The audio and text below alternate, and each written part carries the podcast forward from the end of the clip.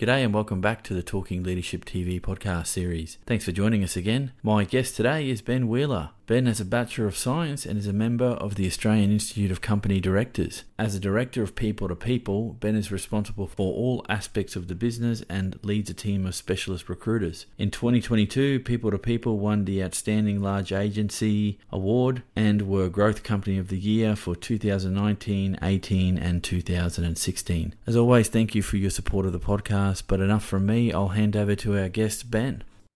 Ben, thanks for having a chat with me today, mate. So, where we will start the discussion is around leadership pathways. And I, I want to ask you about yours, and maybe we'll make this a two parter. So, your leadership pathway and how that led you to the recruitment industry in Australia. Mm-hmm. Okay. So, um, leadership pathway, and I think even leadership journey. Um, and I, I did think about this, obviously, that we were talking. And I think the journey starts a long, long time before the first day at work. That's for sure. So even think about leadership being, um, you know, from, from when you're a child. So I'm uh, one of ten children, so it's a pretty big, uh, pretty big family, and, and you grow up and you're around and you witness leaders from from the start, of course, whether it's your older siblings, your, your parents, uh, and then at school, and then even in sport, and then when you get to work, you've obviously had a lot of exposure to leadership to, to begin with. And for me, actually getting into what I would say a, a leadership role was around 12 years ago, sort of first um, management um, position. But well before then, I, would learned a hell of a lot about leadership. And for me, I think looking at that journey, it's been a series of being influenced by some some very good leaders and, and taking a lot from them and being being inspired. For me, that's what leadership is it's about being inspired to be better. And when I look back, there's there's at least four or five people that I would reference to say, you know, they really had that that impact on me and actually made me want to be a leader um, as well. And on the same uh, sort of vein, there's also the bad leaders that you've seen. And say bad, but the people you think, you know what, I don't want to, I don't want to be like that. Um, I don't want to work with that person, or I don't want to be around that person, or in that team, or in that environment. So I think um, looking through through the journey, it's been a series of of being influenced.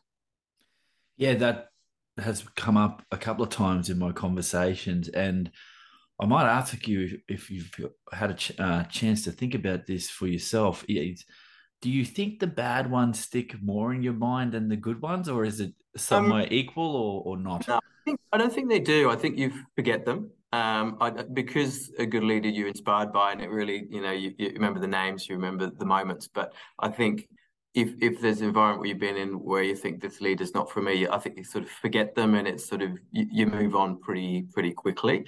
Um, so I'd say because a good leader leaves quite an impression on you, it's a lot easier to remember those and, and those along the years that you think, well, I don't think I want to be in that environment. They're just sort of into history. Oh no, I, I, I can understand that. For me, uh, personally, I and maybe it's the way I'm hardwired. So maybe you're a more positive person than I am, but I definitely remember the bad ones. Not not in the sense that I remember how they made me feel, but it was more this I'm not going to mimic those behaviors when I'm dealing with other human beings mm. because of how it made me feel. So I, I, mm. I guess my anger or, or, not necessarily anger, but maybe um, that feeling of disappointment that you have dissipates. And it's mm. more, what the hell do you not do going mm. forward to make yourself a better operator? And I can't say hand on heart that I haven't had a few stuff ups in that mm-hmm. process. And um, maybe I'll ask this of you in terms of being introspective when you think about an interaction that hasn't gone well. How do you process that? Do you take time out after mm. immediately after? Do you you wait a little while, or is it some someone might trigger something and you go, oh shit, maybe I, I hadn't thought about that as much as I needed to? Mm. I, definitely, I'd say take a bit of time out because when you're in the moment, I, I don't think you can always um, think through things clearly, particularly with a stressful situation. And often that's when we make mistakes. And geez, I've made a lot of mistakes. You know, I think you you learn a lot through failure, and you just got to admit it. And, and I think the biggest thing for me is is what I've learned, and certainly again from from from leaders that I work with, is that you can't be too hard on yourself as well. Like you're going to make mistakes. It's not going to be perfect. And as a leader, the probably going to be amplified, isn't it? Really, it's going to be pointed out. Um, but if, if you took everything very, very personally, um, you wouldn't probably be able to do anything again because there's, there's it, it just comes up. So I think taking time uh, away from it, thinking, okay, what can I learn from it? And then I think one of the things, particularly thinking about myself, is that I am able to sort of bounce back quite quickly. Sort of one thing I've sort of noticed, and I think it's because I do take the time out and go right. You know, that was a terrible day. Um, and, and and it is a something that we see in our industry because we have highs and lows. It goes up and down in recruitment. I mean, there's definitely the ups and downs. And to continue an industry, you have to be able to you know have a bad day and come back and be oh very very positive fairly quickly. But for me, it's taking the time out to actually think about it and then try and find the positive because there always is a learn. There's something there. Yeah, I, I could not disagree. I, I think you you do yourself a disservice if you don't have a think about and how quickly that happens after an incident. I think, in, from, from my experience, only I can only speak about me here, that uh, it really depends on the context in which you're working in. And um, I've always found I respect leaders around me that own the mistake and try and do something quite publicly to fix that mm. mistake. Now, depends on on the level, obviously, of what the error has been, but um, to find that other people that you're working with, particularly in the leadership context, that make mistakes just humanizes you a yeah. little bit. Because um, I'm yet to meet the perfect leader mm-hmm. in that sense that never makes a misstep. Um, I don't think that person exists. If they do, congratulations. yeah, yeah, yeah but, that would be that would be amazing. I don't I don't think they exist. Um, let me ask you this: uh, your personal checklist um, can be as long as it needs to be, obviously, for what you believe are critical leader capabilities, and then what are you seeing in the marketplace, and do do you see those in in candidates around the place, or is it a mish? Is it a mix of things? Mm. I think I think it's changed um, since COVID. I'm not going to talk about COVID too much because I think we all want to get past that, but it, it has changed uh, on, the wish list. And the, the, main thing, just just touching on that, would be when you use the word humanized. But I think during that that period, um, and everybody, I'm sure, went through this, not unique to our industry at all. And, and of course, we're dealing with lots of different industries, talking to different leaders on a regular basis, different businesses. Is there was um, particularly that push for people just to say to check in with their workforce and say, "How are you feeling?" Now, that actually, for me, I was thinking about this morning. I was thinking, I don't think that happened genuinely on a regular basis prior. Of course, good morning, how are you? Good, thank you, how are you? But do you really sit down and not say, how are you feeling about work? It was actually a, a question saying, how are you feeling? And it's the whole person. And when I think about it, I don't think those conversations really happened that much. So I think as a leader, it, there was quite a big switch to actually um, getting more into to, to, the person than just just speaking work. So the capabilities that I'd say that, that are really important and thought uh, when recruiting leaders, which is obviously on a on a regular basis, would be that ability to have a, a sort of authentic and a, a real conversation. Um, and in order to get the, the best out of people, I think you, you have to. You can't just say, you know, someone seemed particularly upset today. Oh, is it to do with work? No, okay, moving on um, you have to you have to talk to the the whole whole person and figure out what's going on. So I think uh, being uh, authentic and, and real is is really important, and I think that's really come to the, the fore more than ever. Um, that ability to to inspire others, and I think it comes from having those conversations and learning what's important, and also being able to switch depending on on the actual people. One of the biggest challenges I find is is often, particularly in a know, executive role, CEO, for instance, they tend to be quite uh, the driver, uh, quite intense and, and and sort of pushing, pushing, pushing. And they, they sometimes struggle to think, well, why isn't everybody like me? I don't get it. Um, and I think the weakness there is not understanding that the motivation of the person. So, say someone's in a, a, a different level role, and you know th- their focus might be that they want to just get the work done uh, and go home, spend time with their family. Um, you know, that's the motivation. Whereas maybe this CEO, as an example, is I must hit th- this goal. I want to get this much, and maybe I'm going to get this huge bonus, and that sort of thing. is different. So I think being able to understand the different motivations for each people is is critical. And if you're just stuck in that one sort of sphere, you just get, you just see it again and again. You just get turnover below because they push people, push people, and they don't understand what the people are actually looking for. And if you don't the motivations, it's just going to end up being a sort of a churn experience. Yeah, well, thank you for sharing that. I, I, and I'm not, I have no issue with you bringing up the uh, COVID process and what that meant for leadership. And you raised some very interesting points around what what motivates me to be in a job is going to very be very different to what mm. motivates you. And uh, uh, let me ask you this, because I'd be um, I'd be silly if I didn't ask you because you brought it up, and I think it's worth pursuing around.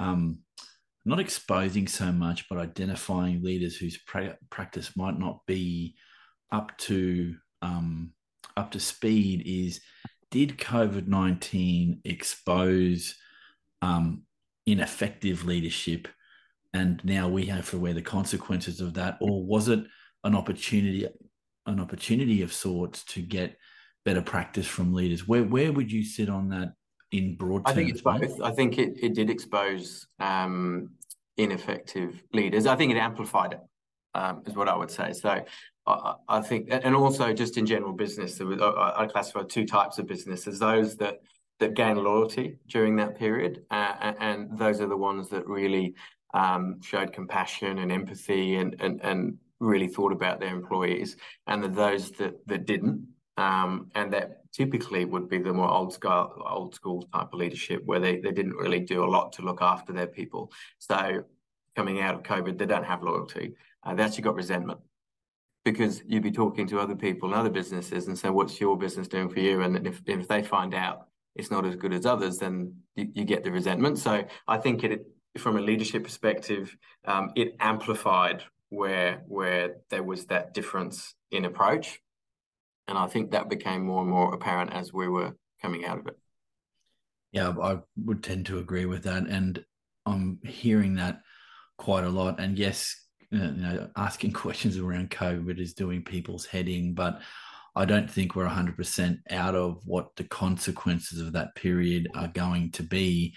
The biggest one that I can see, and I, you know, I'm a Seek Tragic and I look on LinkedIn fairly regularly, as, as some of us do because uh, I've got nothing better to do, is that um, I, I believe that um, the process of the hybrid working uh, mm. setup and the work from home or whatever the combination is, is going to be the future of the work structure, particularly in white collar um, professional jobs. I don't think it's quite the same with operational blue collar mm. uh, yep. roles because if you have to be in a factory setting, you have to be on site working from home just won't work for some jobs. It exists, yeah.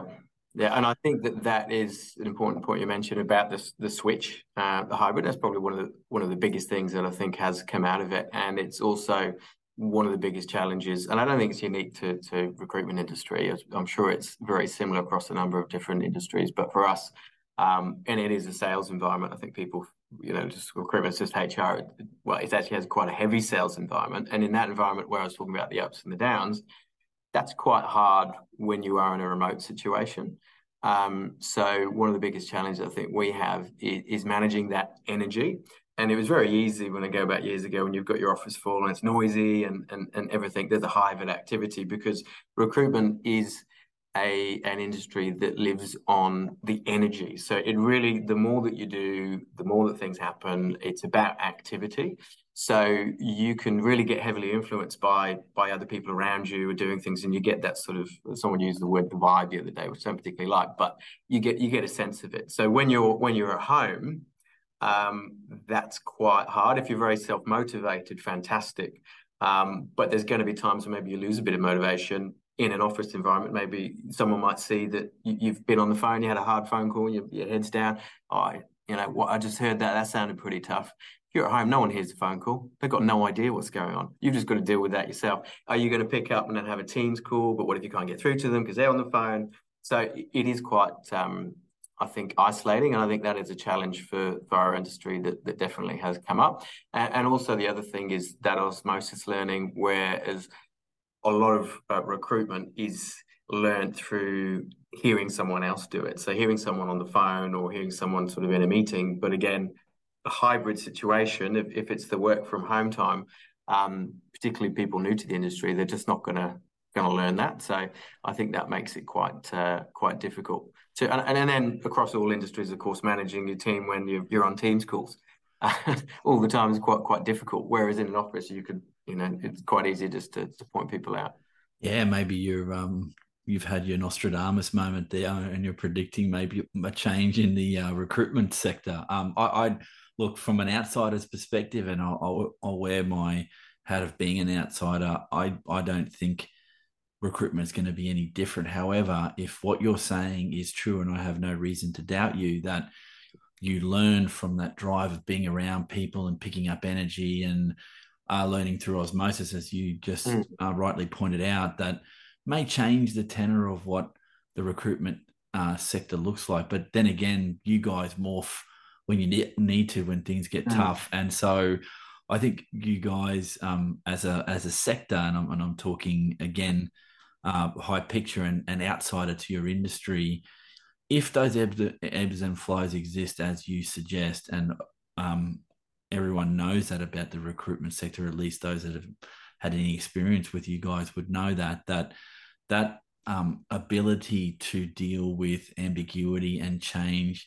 Mm. I think if that's not in your DNA, you're not going to survive potentially as a recruitment business. And as a leader, how do you manage those ebbs and flows? This is this is interesting to me because you you've you've mm. opened the door for this. So I, I, might as well ask you, how do you manage that that ebb and flow in your industry?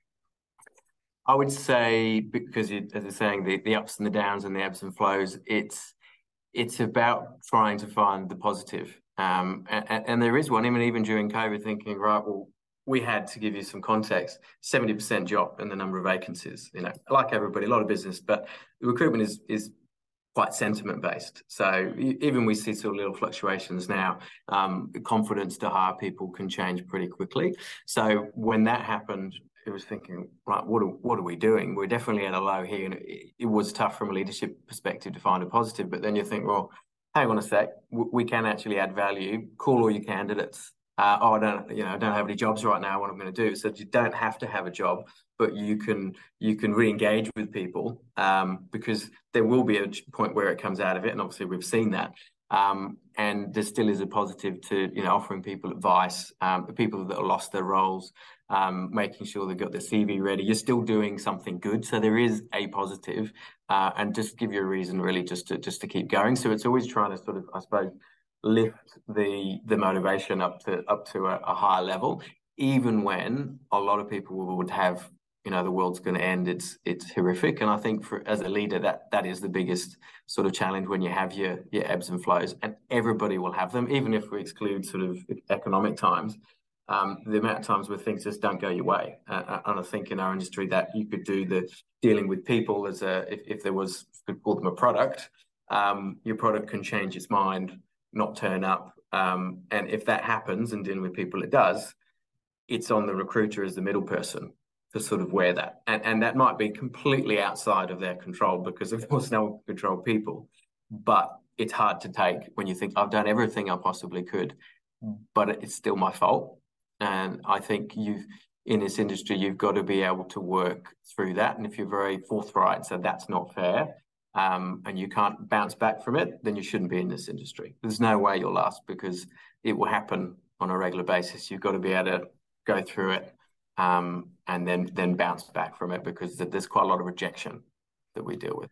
Yeah, and that's um, yeah. Look, I, I hadn't I hadn't thought about that element of it, and listening to no's or or, or things not, not um happening the way you want or that rejection piece that you've just talked about then yeah that could be um, detrimental to your, to keeping a positive mindset but mm. if you understand that that's part of what it is to work as a recruiter this idea of being resilient in that context you've got to build that resilience obviously over time and somebody yes. has to tell you this is normal um, mm. we'll get through it and here's a strategy to do it and this this leads I don't think me for me um, to ask the following of you, if I could, Ben, around what motivates you to get up in the morning and do the job that you do as a leader, and, and seeing that mm.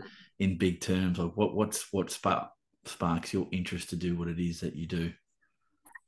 I think uh, first of all, as a leader, and this could apply to any area, it's what what motivates me is is seeing where you have someone that might not believe that they can do something, and it's, you know, it's a bit, you know, I'm father, got two children, and it's it, not making the stuff self children, but you know, when someone says, "Oh, I, def- I can't do this, I can't do this," and then they do, and then suddenly that that belief sort of comes, and in, in a work context, you can see that you know people going out of their comfort zone uh, just that little bit, and then they learn, they get better, and, and it's immensely rewarding to see people uh, achieve things when perhaps they didn't feel like they had the um, the the ability or, or, or weren't able to do it. And I think again, going back to sort of my journey, that's what had the biggest impact on me, and people showing some belief in me, uh, inspiring me to do something that's a little bit uncomfortable, and you go, oh, actually, I can do it.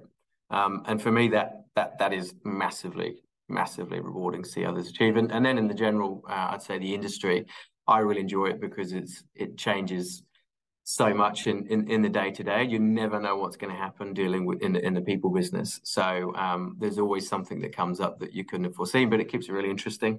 Um, and you, you're always, I think, challenged. And for me, if I was in a position where I'm not out of my comfort zone, it's actually, and I was in, in, in, a role for a period of time, and it was probably the toughest part of my my working career because I just felt like I was going nowhere. I'm not being challenged, and it was really, really tough. Whereas in this job, you're always challenged, so it sort of feeds feeds. I think what I need to be pushed and and uh, made to sort of think on your feet.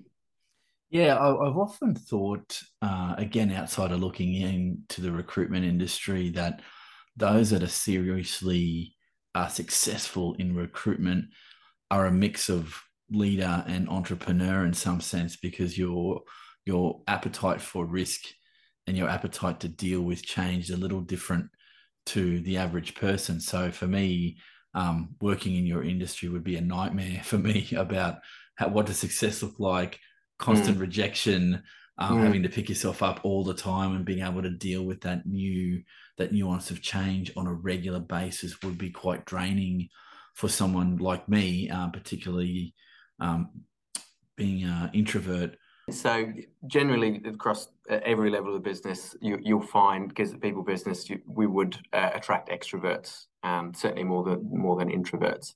Um, with with leaders, there's certainly some that would particularly talking about the hybrid office environment, um, they really do need the energy of other people. Um, and I know one in particular that that is exactly true. But for myself, I would say uh, I don't necessarily need to feed off others. Quite quite uh, self motivated. So I wouldn't say it has to always have to be an environment where we're around people. So a hybrid situation, I actually think it's been a fantastic thing, and I think it's great because the the role itself does take a lot of your what I call social battery. Um, and I'm an extrovert, but I'm not an extreme extrovert. So I don't need to get my energy from other people. I enjoy the interactions, but I also need that downtime. I really do. And if I don't get it, wow, I know about it. So I'm pretty strict about it that I, right, I'm calling it.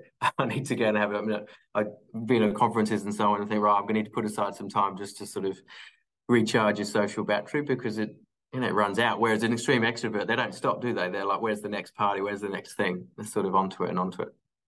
Yeah, that I've I've met these people. I, have grown up with these people, and in that that uh, extrovert category. But I've also met those that are um, highly successful that are introverts, and sort of everything in between. Because what you've just outlined is almost um, that the introvert extrovert on a on a on a spectrum. So at times you're highly extroverted, and other times you're needing to draw energy from yourself and and stepping back. And it, I think it's being able to balance that in yourself and then mm-hmm. understand what that looks like in other people is quite a skill set um, to have. And if you're already identifying it, more power to you. Um, I'm mm-hmm. I'm still a student of that and, and trying to understand what it means in different industry contexts and I, guess it, it can be situational. Um, I'm, I'm I don't have any research to back me on that. I'm I'm just uh, going from what I've seen and, and the conversations that I've had. So in in your from your experiences, Ben, particularly from that um, recruitment space, do you find there's a certain type that uh, that um, gravitates to leadership in terms of personality, or is it a big mix of of things when you're dealing with people at that um, at that senior leadership level? I would say to generalize, there is more so going back to this introvert extrovert, probably more so on on the extrovert side of things. So uh, I think um, people leadership, you're dealing with a lot of people. You, you generally find uh, an extrovert's going to be uh, more comfortable in that space. And don't get me wrong, there's some you know fantastic people that are on the introvert scale, but if you think about where you draw your energy from, if you're an introvert and and being around lots of people all the time is is very draining, then wow, it's going to be a tough job, isn't it? If you're dealing with people all the time. So there's some great introverts that do it, but it could be a little bit harder. So to generalize, I'd say it's more so on, on the extrovert sort of side. And where we see a lot of the challenges in particularly owner-led businesses is where you might have an introvert who's created a fantastic product or, or fantastic service, business model offering, who, who's looking to scale the business and move it up. But they aren't necessarily the best leader. Um, and it's it can be a real shame to see that it, it, never really gets to that next level because they hold on to the leadership role. Whereas I think some of those really, or definitely see the very successful business, great product, great model, they almost sort of step aside, stick to what they, you know, brilliant at developing that business and, and appoint a leader um, and allow them to actually do that role. And, and then that's when it, magic happens and you can see it grow quite a lot. Yeah, I'm, I'm glad you shared that, Ben, because I'm, I'm I'm hearing more and more that that ability to uh, cut the umbilical cord of the business or the idea that you've mm. built and let somebody else nurture it can be quite a challenge to some people. And uh, you know, I would suggest again, um, taking a personal perspective here, that the most effective leaders are the ones that can step back and go, you know what, I might not be the best at something, but I'll get the mm. people mm. around me that um, can do those things. And I see that in entrepreneurs a fair bit because uh, not all entrepreneurs would say hand on heart that they're the best leader. Mm. They might be the best ideas person, and having someone who's in that ideas cloud all the time is not necessarily the best person to be the details person or to be the leader mm. in a business where the uh, the operational side of things requires um, a lot of attention to detail. It's not a it's not a slight on mm. those that are ideas people, but to re- recognize the difference, I think, is important. Um, and I, I, don't see it that um, people recognize that a lot. Do you find that? Oh, I do. I think yeah, being okay. conscientious, so you talk about leadership capabilities, that is very, very important. Being able to recognize um, that maybe it would be better to, to get somebody in that role. And I think it can be a power thing. and obviously, you, if, if you've started your own business, you're an entrepreneur, you know, it's it's sort of your baby, isn't it? And to step say, say I'm not the CEO anymore it, is quite a, a big thing. But you know, you you do see um, that not everybody can can recognize and sort of step back from it. But that ability to do it is a, a big part, I think, of of, of success um, and, and sort of getting to that next level. Yeah, I, I, see that as a quite transactional thing. That if you've built something up and you can get someone to help take it, the idea of the business to the next level and increase your passive income, increase mm-hmm. your ability to draw something from the business because you you're not setting something up mm-hmm. as a for profit without wanting to make some profit out of the idea. That it seems to me to be a no brainer, but the bits that you hang on to aren't necessarily the making the money it's the control of the process the control of the people. Uh, yes, and it also could be it's what's defined you as a person.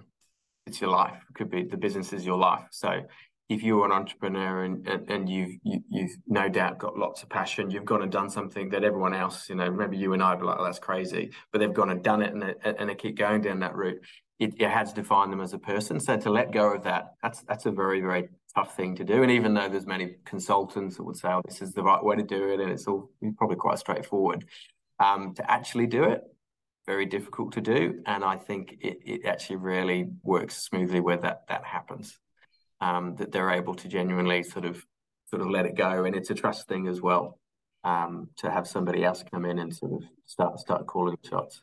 Yeah, that that's a whole another discussion we could have around um, sense of self and the mm. creation mm. of a business and how the two are sometimes inextricably linked and that you know mm. your who you are the sum total of you is not just the business or the idea or the product you've created there's a lot more uh, to you and um, yeah and and look let, let me ask you this um, and this is around identification of of um,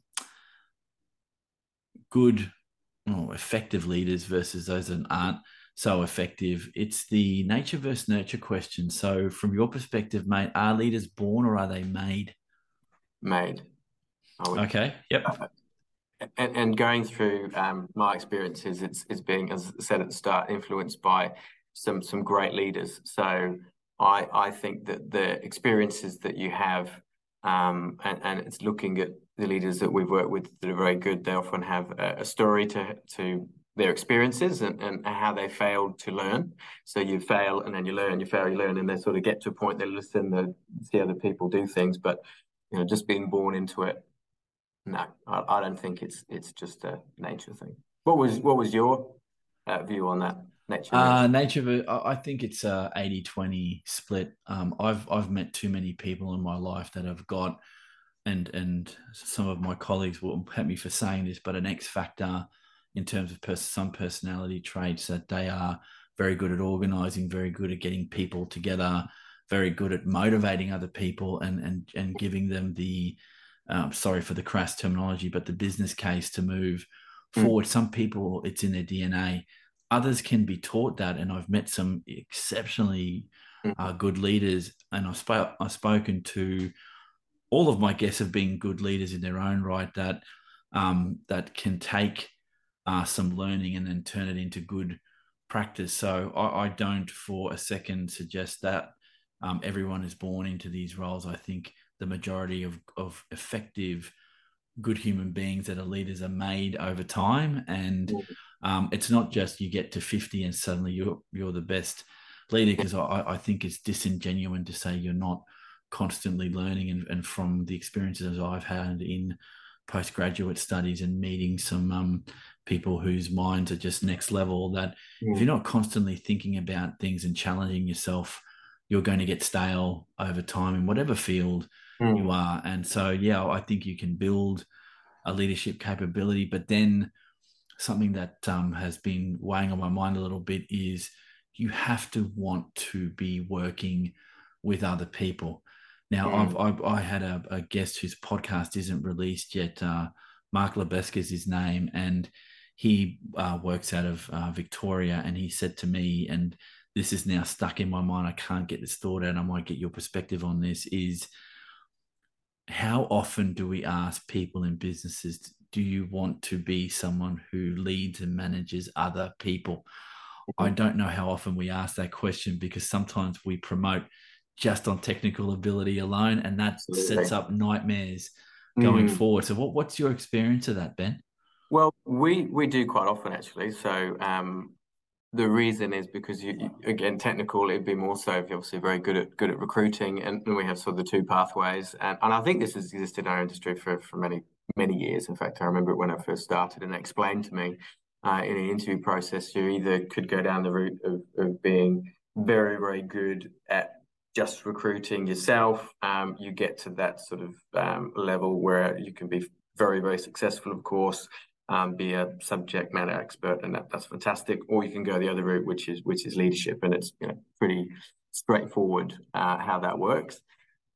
Doesn't mean that that always goes exactly to plan because, like you were talking about, perhaps if somebody is is very good at one thing and then says, "But I want to be a leader," what if they don't have the, cap- the capabilities, that that level of conscientiousness that I said?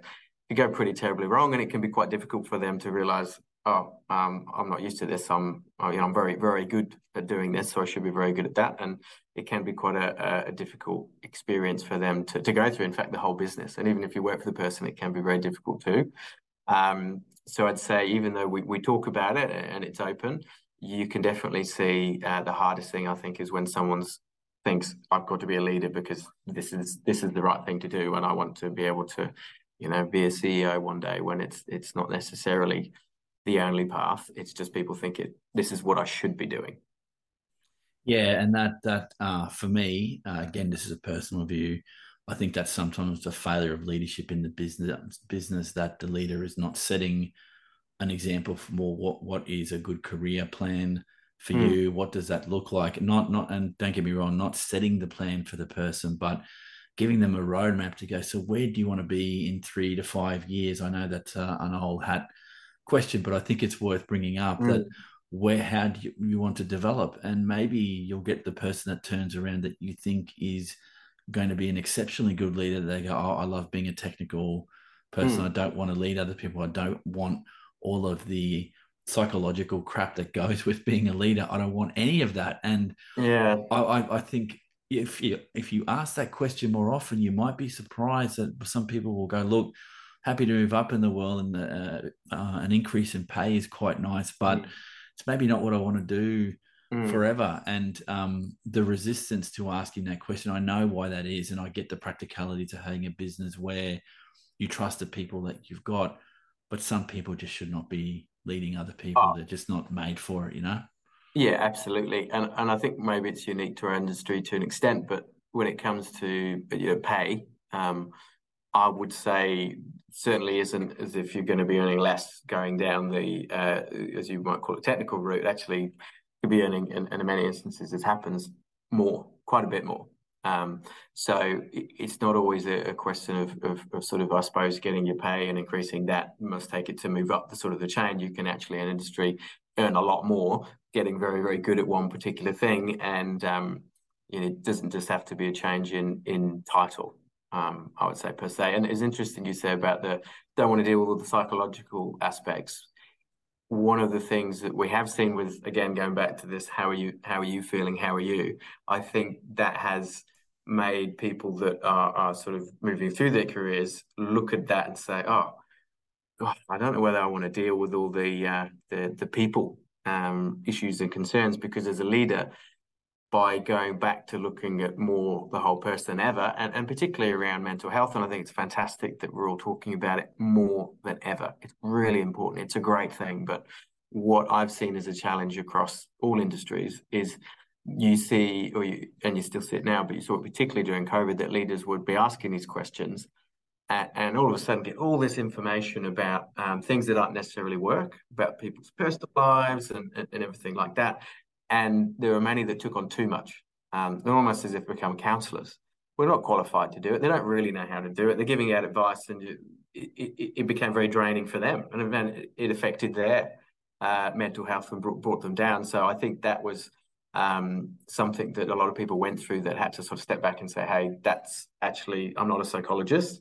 Um, I can I can coach the work aspect. Of course, to do that, I need to know, you know, the the whole person, but there is a limit to it um, whereas others just I think can go too far.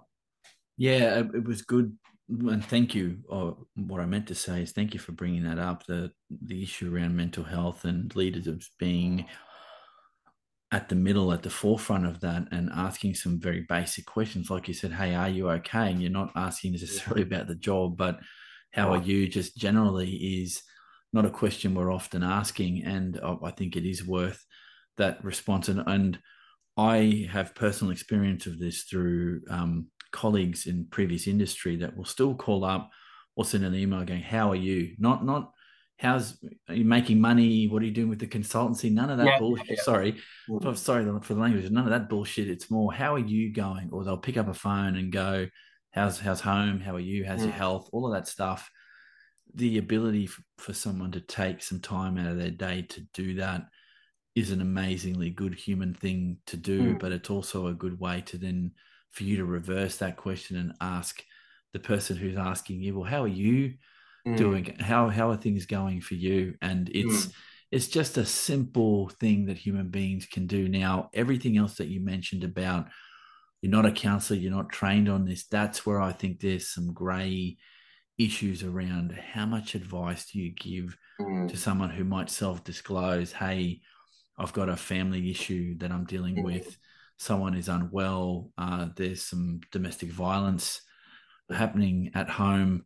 These are things where you know you need to know how to escalate and get them the help that they need, but not necessarily from you because underqualified is a big issue here around how do you give advice around good mental health without then crossing some lines. Um, but again, going back to the very mo- most basic element of it, and you brought this up, and I, I, think it's worth again talking about is just asking that simple question: "How are you?" Mm. Without the work BS that goes with it is really important.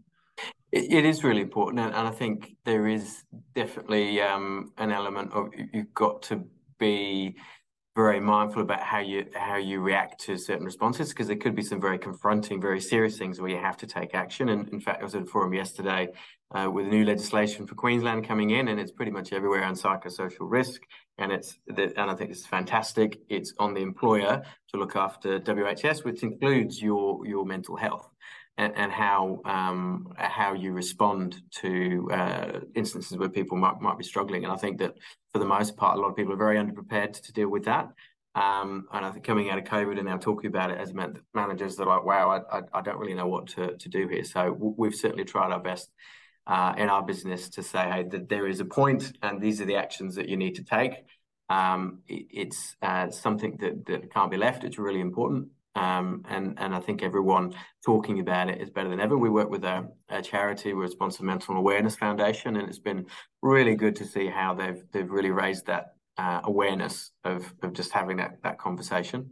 Um, uh, good, good that you're doing that. It's good to hear that you're, you're pairing up with another organisation to have those um, conversations. And yes, I've, I've, actually my the third the third podcast in this series was talking mm. to Jonathan Mamerel, who talked about the, yeah. The, yeah, the issues around what's coming around psychosocial safety in the workplace. And I, again, hazarding a guess here, I, I, would say there are a lot of businesses that would not know mm. that this is something that they need to be cognizant of. And it's not to the point where you need to hire a psychologist and embed them in the business. It's more mm.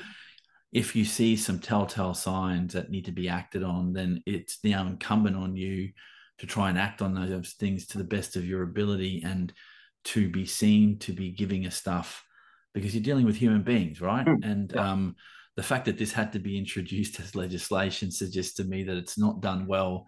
Mm. Um, and you know, maybe this is something to keep having in-depth conversations on. But again, we could go down the rabbit hole here, Ben, and, and this podcast is about you. So let me ask you the final question question with crystal ball stuff here going back in time. If you could go back mm. to a 20 year old Ben to mm-hmm. tell him about what makes an effective leader, what would you say to yourself? I would say that be yourself. Yeah, don't don't think you have to necessarily mimic somebody else, even though the influence I talked about the early stage of my career. Just just be yourself. Be be natural with it because people will know if you're not. Don't try and mimic exactly somebody else. Go back, understand what your values are, and, and I've spent quite a bit of time in doing that and I, and, and I sort of worked out fairly on in my career. If if I flex on those, you feel really uncomfortable. It's horrible. It's not a nice position to be in, and I've done it. I've definitely done it, and um, I've learned that I'm not gonna not gonna tr- go down that route. I'm gonna stick to sort of values where I feel comfortable. Be authentic. Be yourself. Um, and that's what I'd say would be the uh, the advice for the 20 year old, which is a long time ago. you and me both, mate. I'd like to thank Ben for sharing his leadership insights with us today. I was very interested in that idea of being motivated and being challenged in a role, particularly in the leadership context. Thanks again for supporting the podcast. If you can, please drop a like or subscribe. But more importantly, look after yourselves, have a great week, and we'll catch you all on the next episode of Talking Leadership TV.